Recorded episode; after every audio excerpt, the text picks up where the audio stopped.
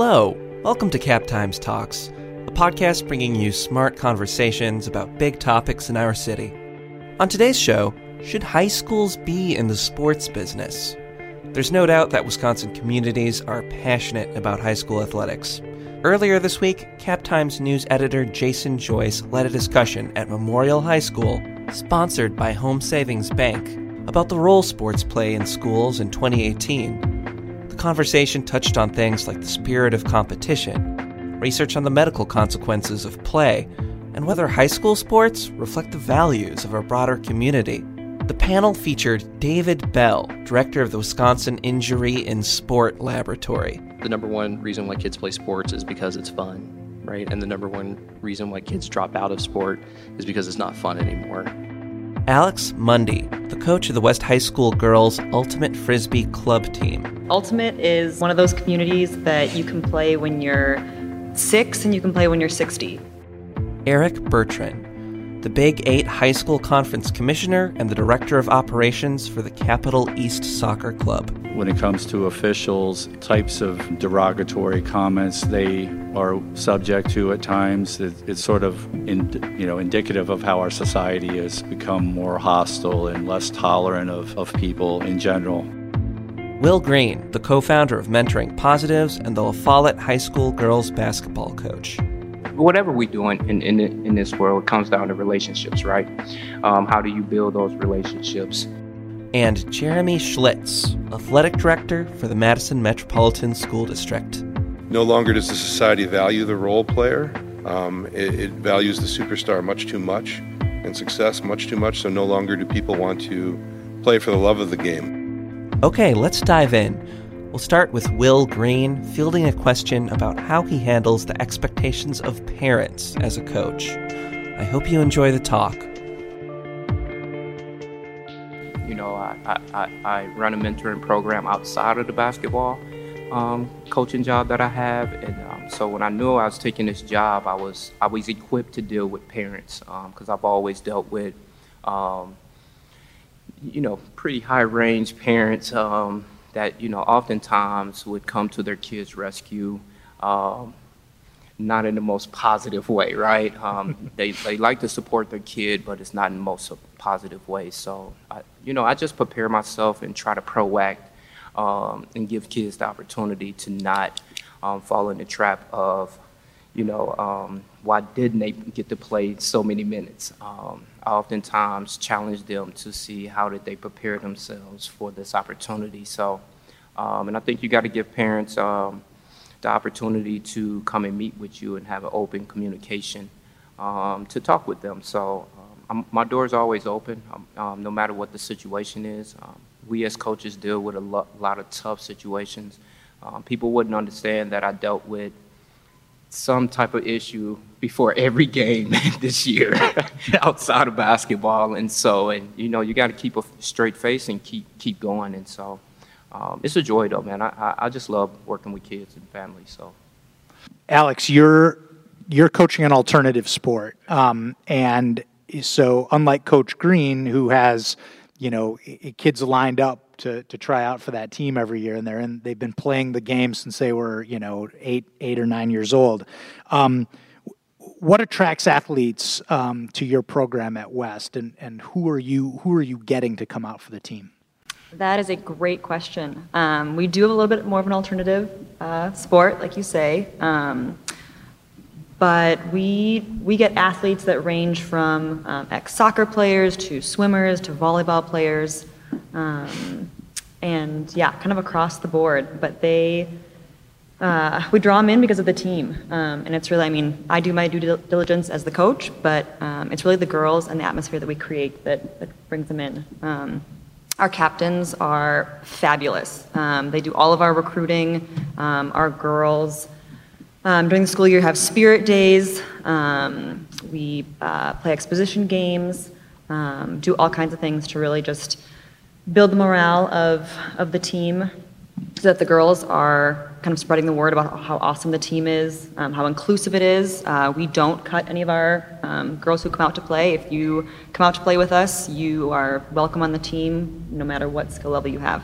um, I think that's another thing that draws um, our athletes too is that it's not. Um, it is it is a very athletic and competitive game, but um, even if you can't maybe run as fast as the top athlete, you are still um, given playing time and get to come out and train.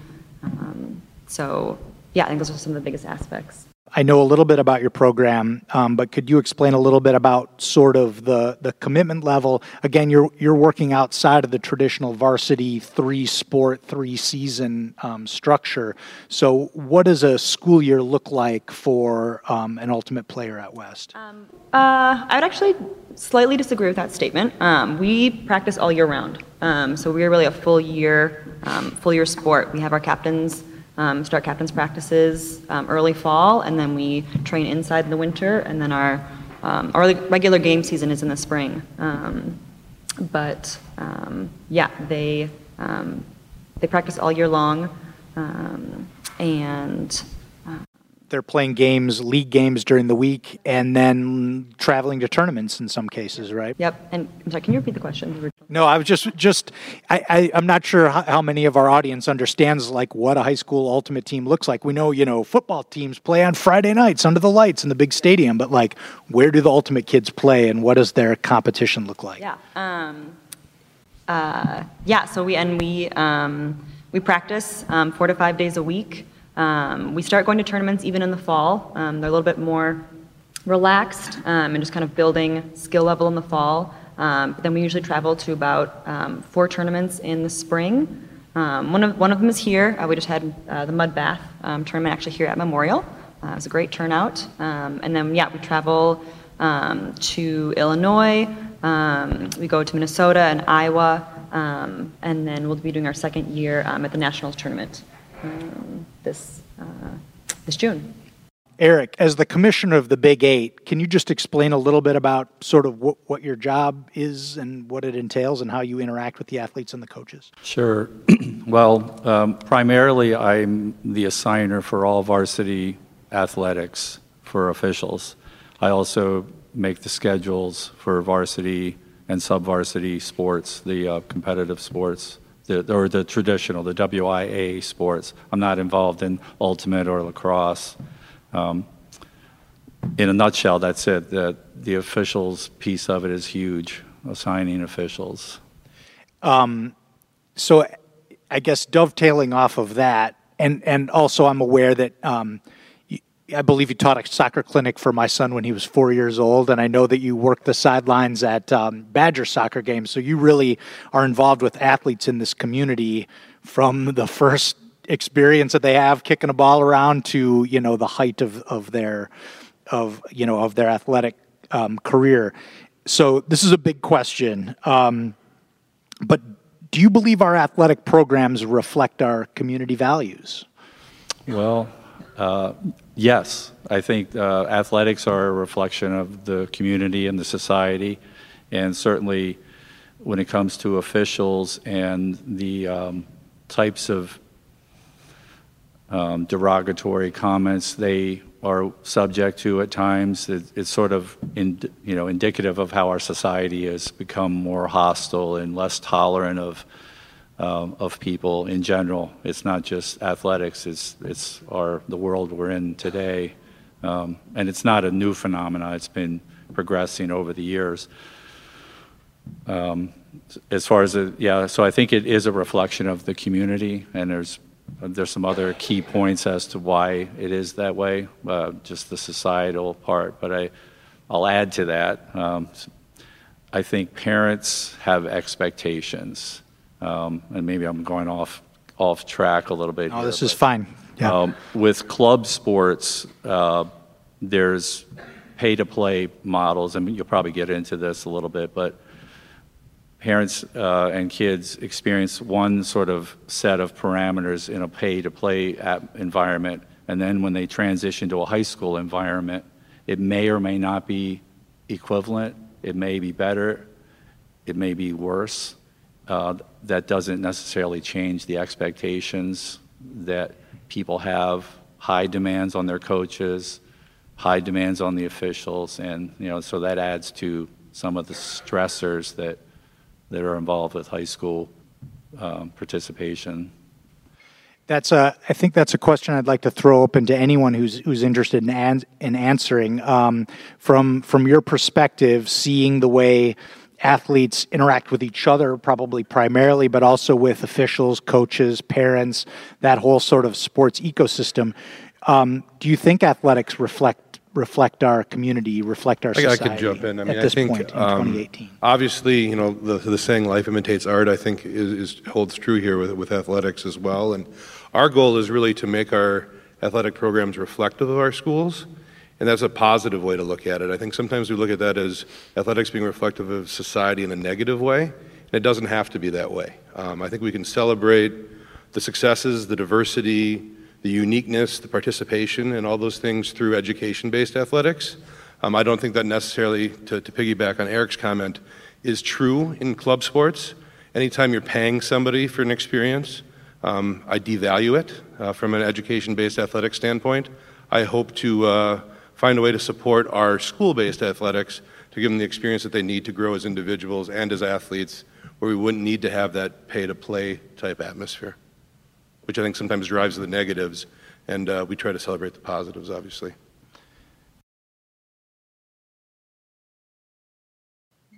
Anybody else want to weigh in on that one?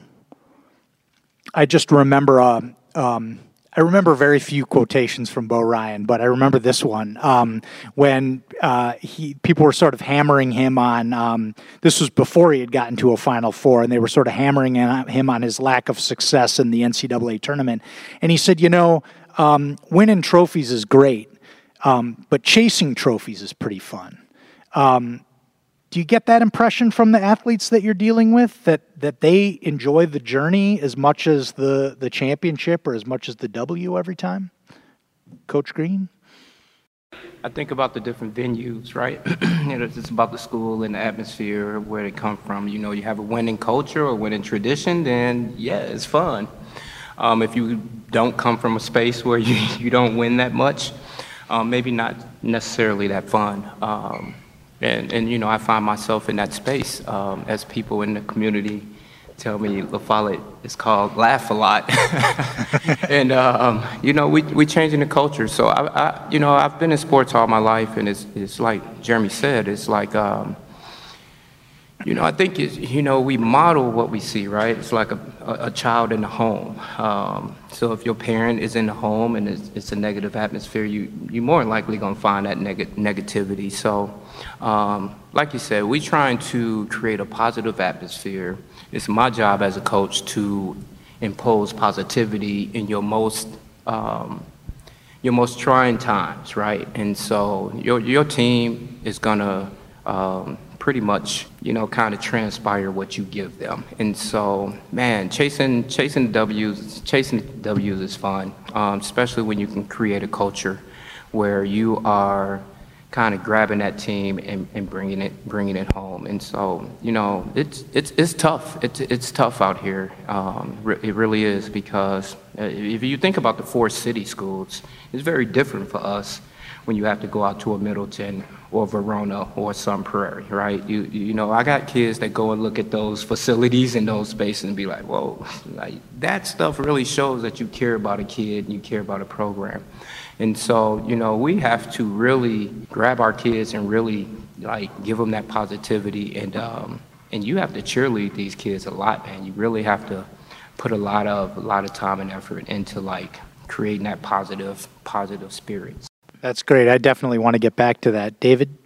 Yeah. So, um, just a couple things. One is that the research shows that the number one reason why kids play sports is because it's fun right? And the number one reason why kids drop out of sport is because it's not fun anymore. And so um, just kind of keep that in the back of your mind, right? That's one of the reasons why a lot of kids drop out. But I think also that what might kind of get to your question about, you know, are we, what are we doing right in high schools and, and sports and how does that reflect our values? You know, we surveyed about a thousand parents recently and asked them, you know, how much do you spend on your kids' high school sports and how much do you spend on your kids' club sports? And the average that people were spending on their kids' high school sports was probably about $250. And then the average that they're spending on their kids' club sports, it was closer to $2,000, $2,500. And with many parents reporting to us that they easily spend $10,000 per sport uh, per kid per year. And so, um, you know, I don't think that's the kind of values that we want to we want to reflect. I mean, for for there are certainly problems in high school sports, but I think that's one of the great things is that there's a really low cost of entry, and so that makes it much more um, accessible to a lot of kids that might not be able to pay those club sport fees. And so if we, you know, if we're getting to the this pay for play model, then I think that that's a problem, right? Because now we're not going to be able to, we're, we're shutting kids out of that system rather than embracing them into it.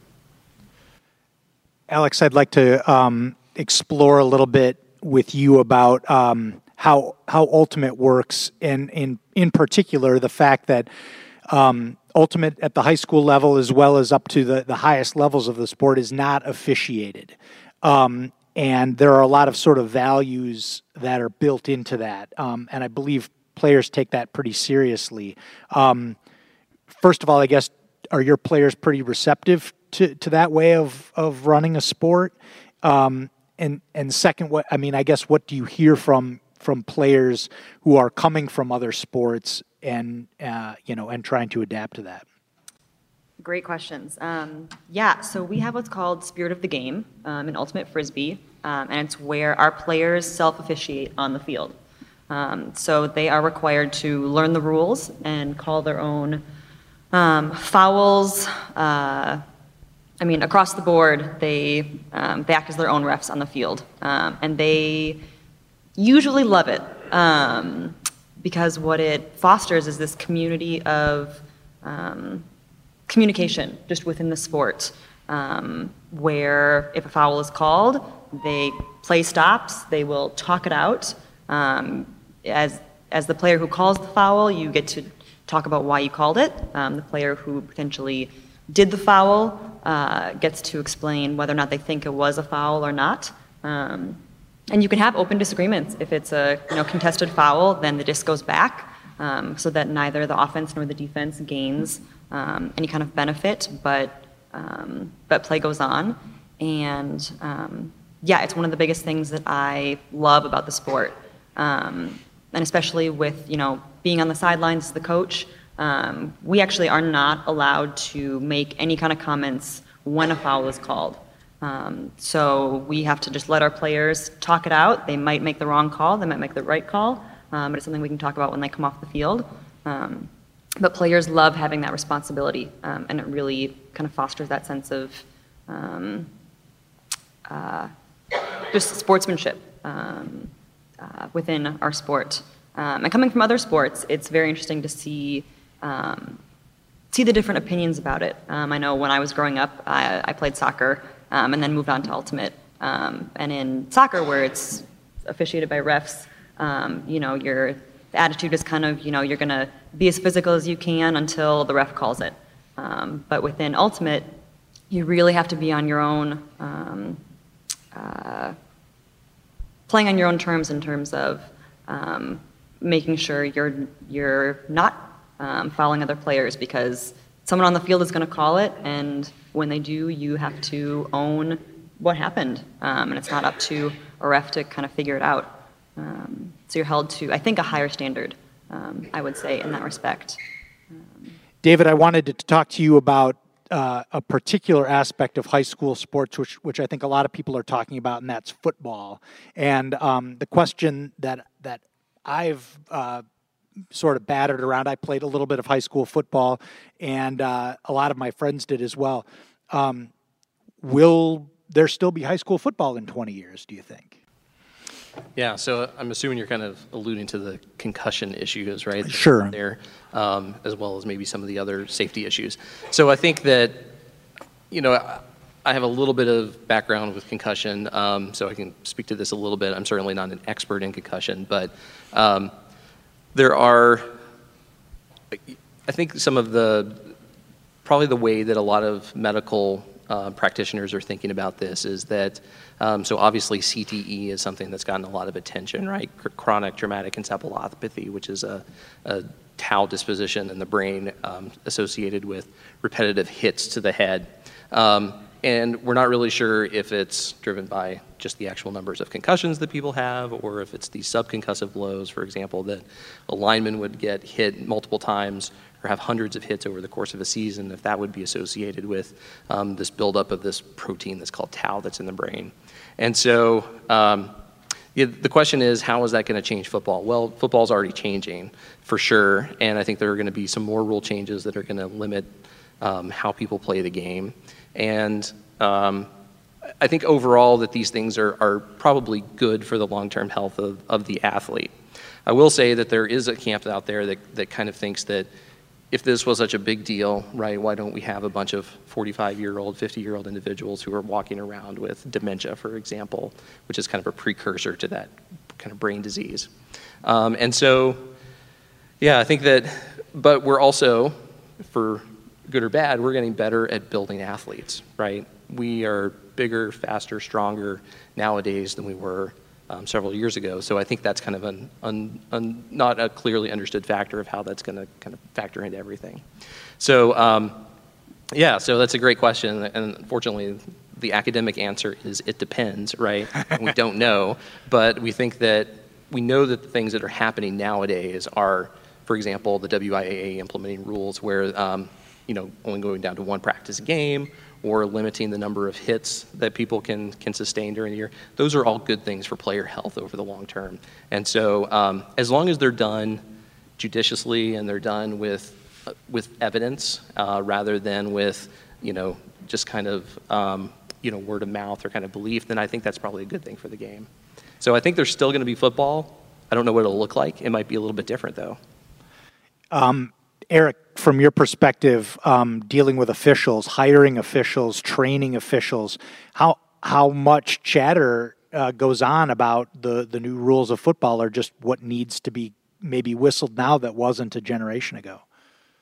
Officials obviously are being given some guidance from the National Federation and the WIAA as far as uh, rule changes, things like that. Um, I believe many of the officials in the sport of football are of a certain generation. They go back to the old old school. So I think there's a, a learning curve for uh, adjusting to the new rules and the safety measures. Um, I think, but I think pretty sure that everyone's conscious that that uh, safety has to be given higher consideration than you know maybe it was even a decade ago uh, Jeremy, at the at the school side of that, um, how engaged in a discussion about what yeah, you know, I think might you know, we're very lucky like um, being where we are in terms of having resources like at the UW, whether it's Dr. Ballard or Dr. McGuine or whoever might be doing some studies that actually focus on our athletes and are extrapolated to the, the national component. But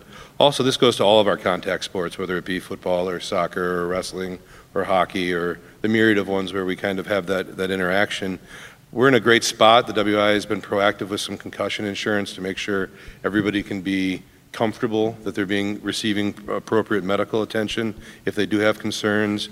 Um, we're really on the front edge of that in this state and in this area. So I think you know the, con- the con- discussion's ongoing.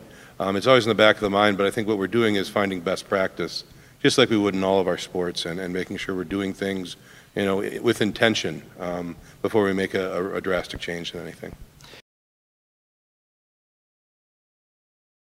Uh, tell me a little bit about participation. Has that has participation been affected by the the discussion um, about you know, it varies from, from, school to school, even whether we're talking about just the Madison schools or the area ones. And I think a lot of it comes down to not only with coaches being able to recruit, uh, train, and, and, retain them, but to also do the same thing for players and parents.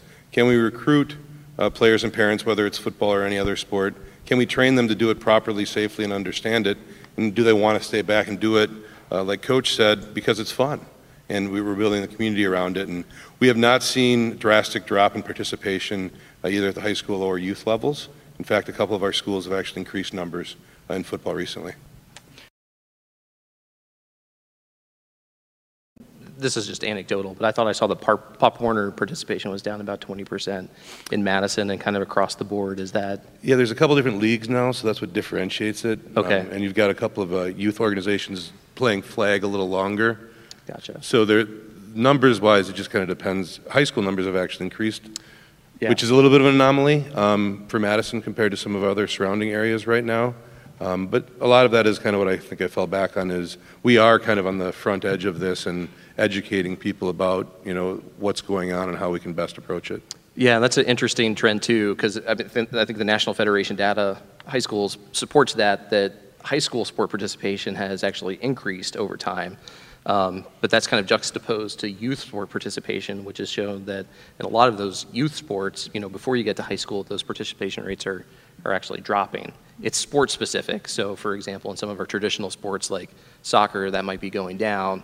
But in other sports, for example, like lacrosse, has seen a huge increase in the number of sports sport participation rates. So, it's a kind of a mixed bag. But lacrosse, if there are parents here, they might agree with me on this. Look, like lacrosse eats other sports. Like kids just start playing lacrosse and then they stop playing everything else. I think it's like one of those cultural kinds of things. Um, Eric, you mentioned um, how a lot of uh, of your officials who work football games are of the of the old school, and that brings me um, to to a question about recruiting officials. We we see the we see the commercials from the WIAA during uh, tournaments. We hear about it on a, on a national um, angle that uh, it's it's tough to recruit officials. Are you seeing that locally, and, and why do you think that might be? Well, I think it, it definitely depends on the sport. Um, if you're a gymnastics judge you can pretty much write your own ticket and judge meets every night there is a meet. If you're a, a, basketball official, we have an abundance of officials in basketball, so it, it varies by sport. But in general, I'd say the recruiting, um, it's not trending in the right direction, the number of officials across the board. And there's, I'd say there's multiple factors involved. Uh, officials are aging out and not being replaced at the numbers that they're aging out. Um, the economy, believe it or not, when the economy is doing well, officials maybe don't need that extra 50 bucks as much as they did when they were laid off from a job.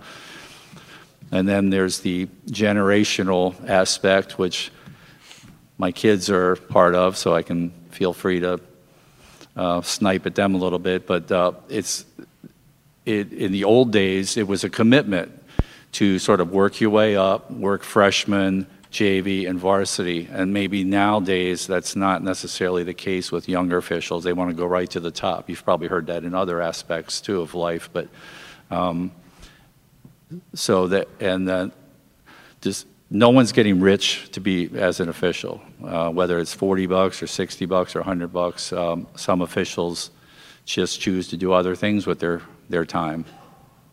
So I, I don't think there's an, uh, an increase in any sport. You know, there, there may be some pockets here and there, but there's concern uh, that the numbers are not matching, the, especially as participation numbers go up. Um, i am starting to get to some questions here from the audience, and I have a number of reactions to uh, Coach Green's remarks about how you know when you take your teams to the Middletons or the Sun Prairies. I mean, these are these are schools that that don't just have um, you know some fancy athletic facilities; they have straight up fancy schools. Sun Prairie is an amazing facility. Um, Jeremy, maybe you can talk a little bit about sort of the economics of how programs um, like Sun Prairies can you know, build an artificial turf baseball stadium and perhaps a competitive yeah, disadvantage. I mean, I think the, the only disadvantage we're really working with, with is, is the lack of the abundance of land uh, to replicate some of the things that they're doing. Um, they voted yes on referendums. So uh, those of you Madison voters out there, whenever you see one, I encourage you to vote yes. Whatever it's for, uh, if we can support education, that's a good thing.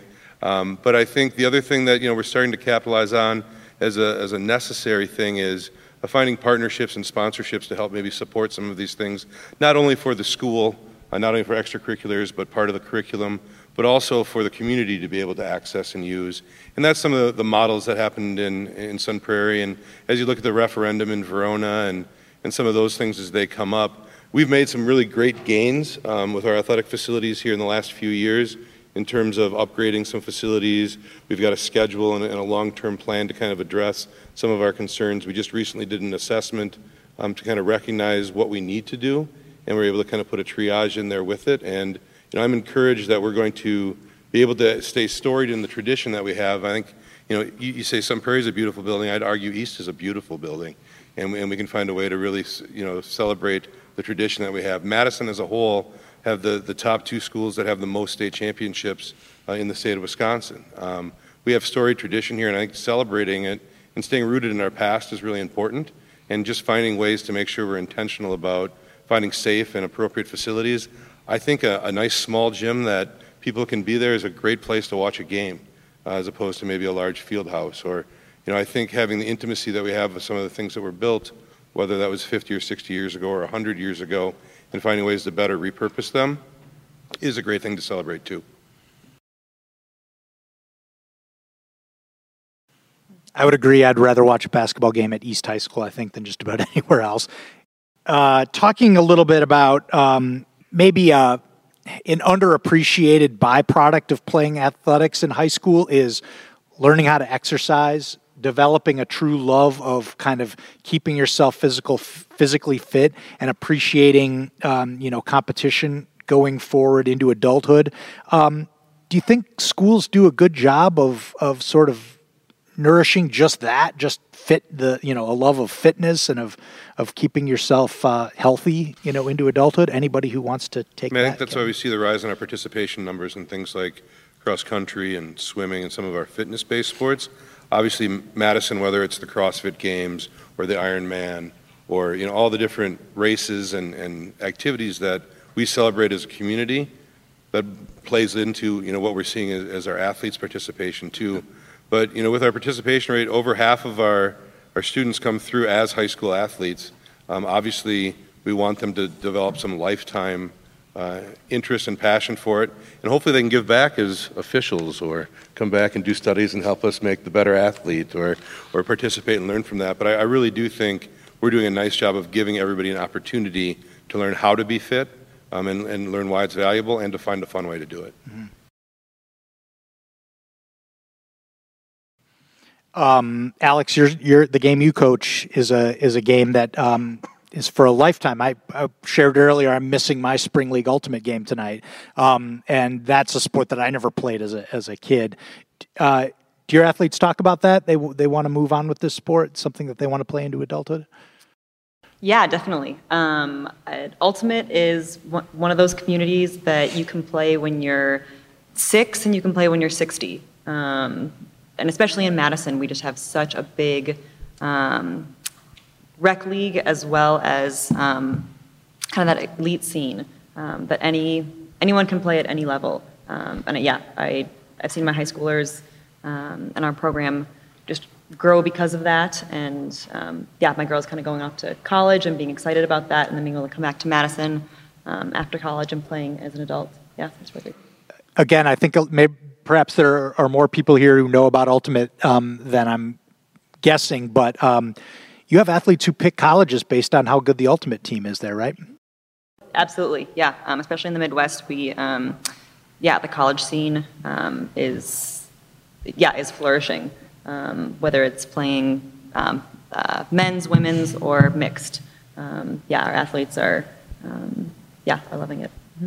Will, do you still I do, play basketball? I do. Um, my knees are a little bit sore from all the concrete. You know, that's one thing we don't see a lot. Um, you know, I come from Gary, Indiana, and I used to, you know, me and my friends would get in a car and drive around to find every court where we can take our five and get after people.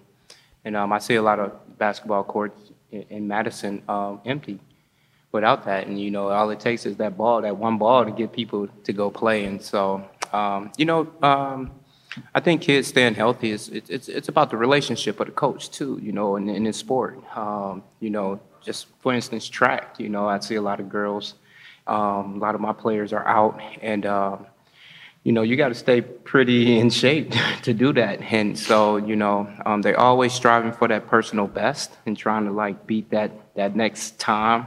And so I think it comes down to a lot of whatever we do in, in, in this world, it comes down to relationships, right? Um, how do you build those relationships? And, um, you know, your athletes can trust. Um, you need to go to sleep. You need to not burn the candle at both ends of the stick. You need to, like, get some sleep. And uh, you need to eat and eat right. So um, it's all about personal relationship, I think, too, when it mm-hmm. comes to the coach and the athlete. Um, I wanted to go right back to you um, in talking about club sports and AAU because basketball perhaps is the is the sport that we think of the most when we think about the effect that AAU has had. Um, are kids who are really active in AAU um, and who are really trying to get that Division One scholarship, are their goals at odds with your goals as a as a coach of a varsity high school team? Are they stepping out on their teammates at that point? How, tell us about the challenges of it's dealing def- with that. It's definitely a challenge. Um, um, you know, if if a kid on, on, the basketball team is not, you know, getting fulfilled um, with what they want on the basketball court um, from the high school team, they often will go to the AAU and use that space as their sanctuary to be like, this is better than the high school team.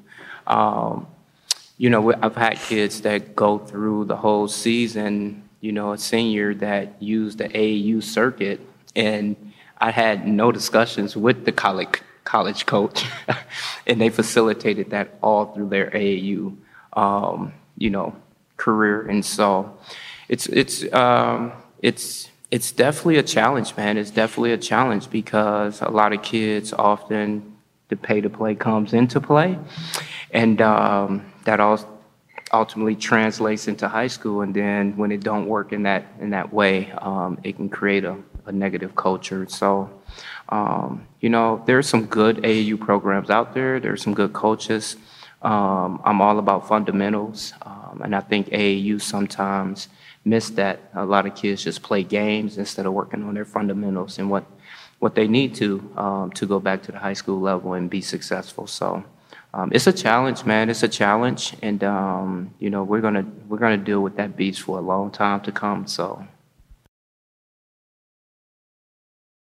Eric, you can maybe talk about this from the soccer perspective because clubs are every bit as influential in, in the soccer world, right?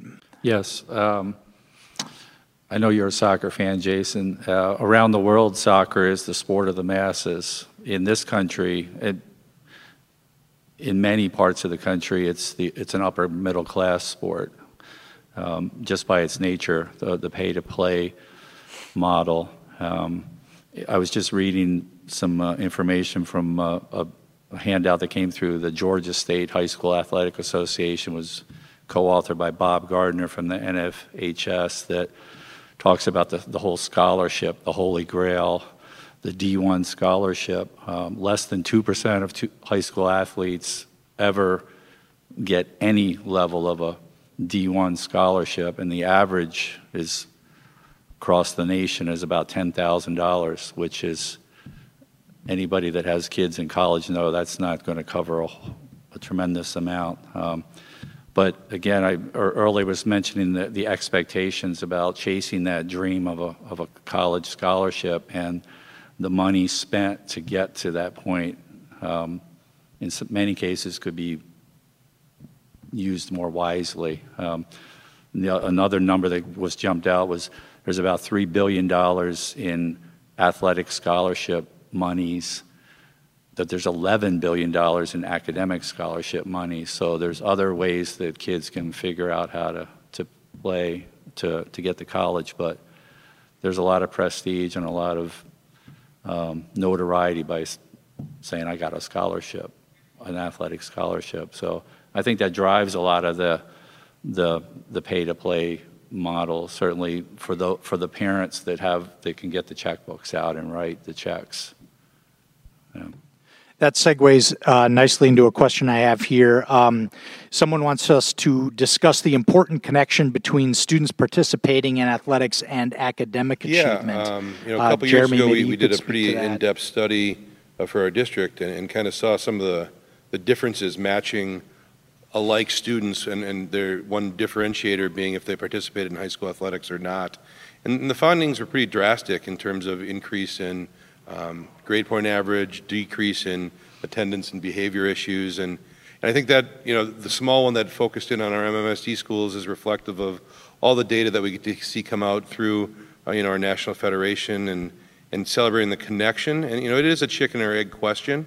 Um, those that want to be connected to the school, if this is the way that they're connected, they stay connected. And there are many ways to do that, but I think this is the one that, that oftentimes is what grabs them. Um, and I think the idea of having additional adult educators that are looking out for them as both a student and an athlete, uh, the more people that we can put in support and advocacy for all of our students, um, adding a coach, adding a mentor, adding uh, you know the assistant coach or the volunteer that does some tutoring because they built the relationship with the student or whatever it may be. That's really you know the biggest benefit. The metrics come out great. Um, you know I think those metrics you know were, were almost staggering. I knew it was good, but when you saw the, the, the complete difference that when you match alike students and the one variable that changes was their participation in high school athletics and the dramatic change for the positive, um, you know it's, it's really hopefully that's the reward people like, like Will and, and you know, Alex see as you're doing things that are making kids better students. The athletics is, is a byproduct of, of what we're really doing for the kids.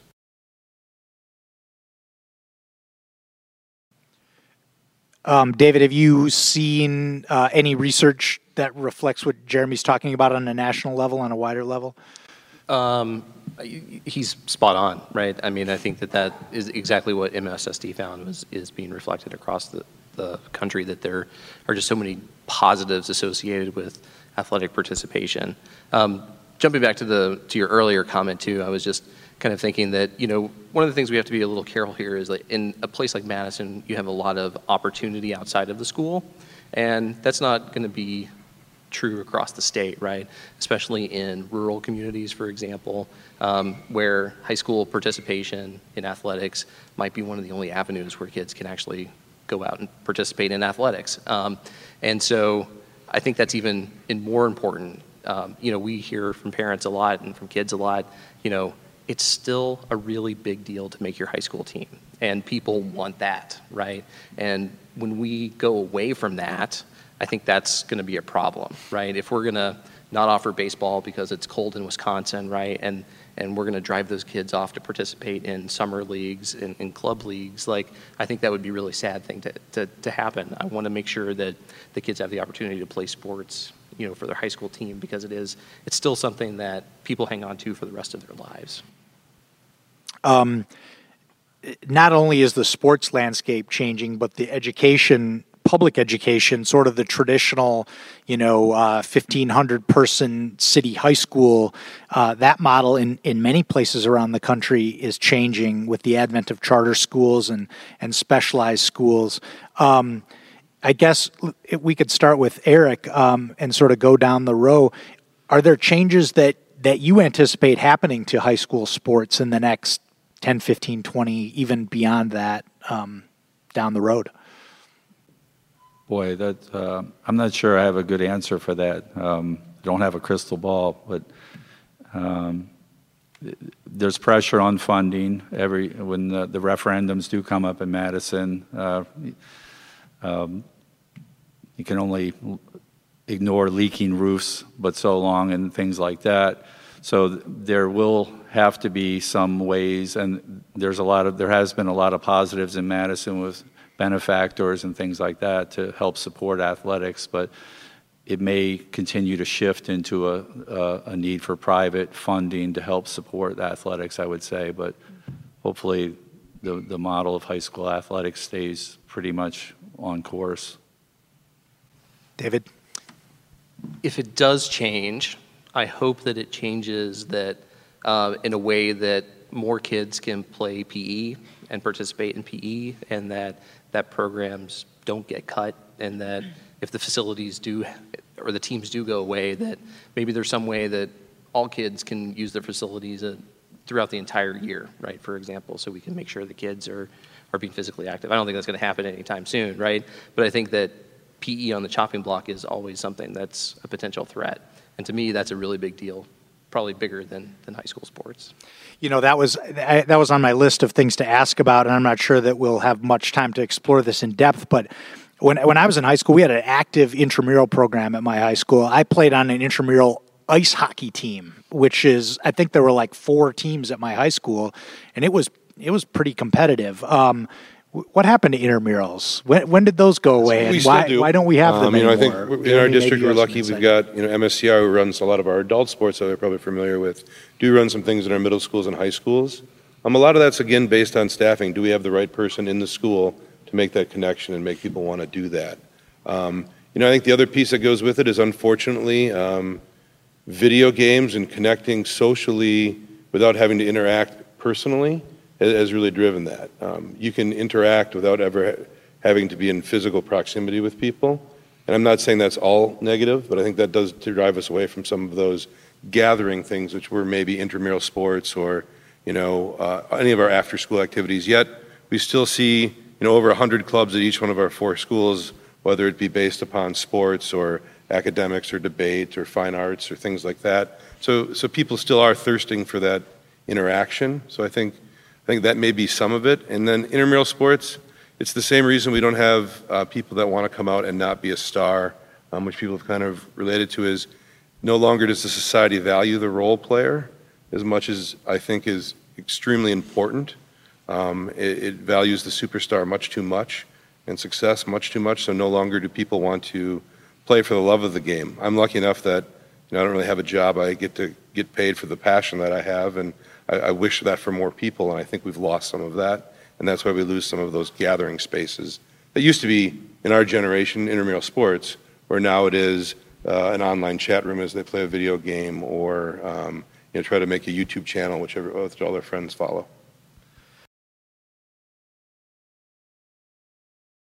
Um, Alex, do you have any thoughts about changes to come? Will there be um, competitive ultimate teams in every school across the land?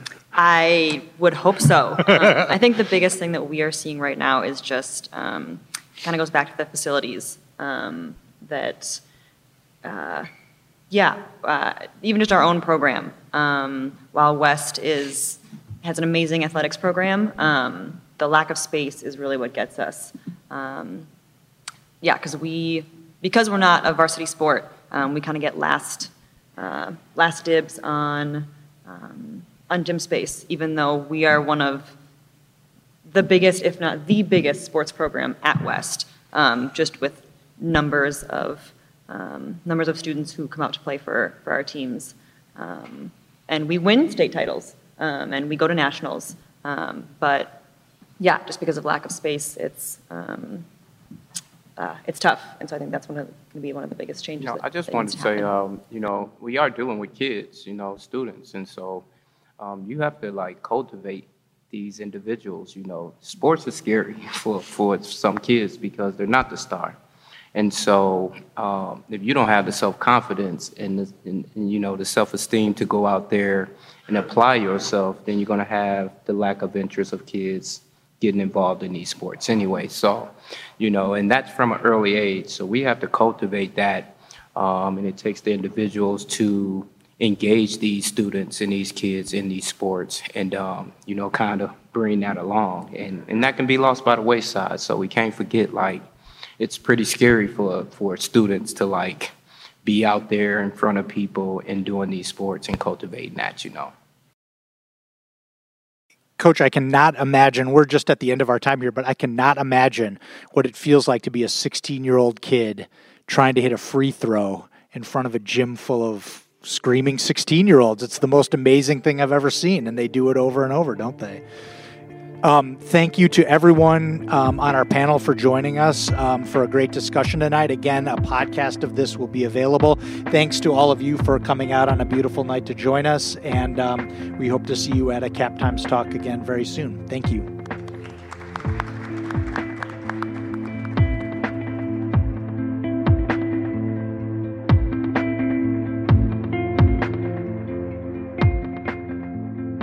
Thanks for tuning in to this episode of Cap Times Talks. We put these talks together about once a month or so. In the meantime, you can check out our other podcasts, including The Corner Table, The Cost of Opportunity, and another show brimming with great conversations just like this one called Live from Cap Times Idea Fest. Please subscribe to this show on iTunes or wherever you may find podcasts. I'm Erik Lorenzsonn, and thanks again for listening.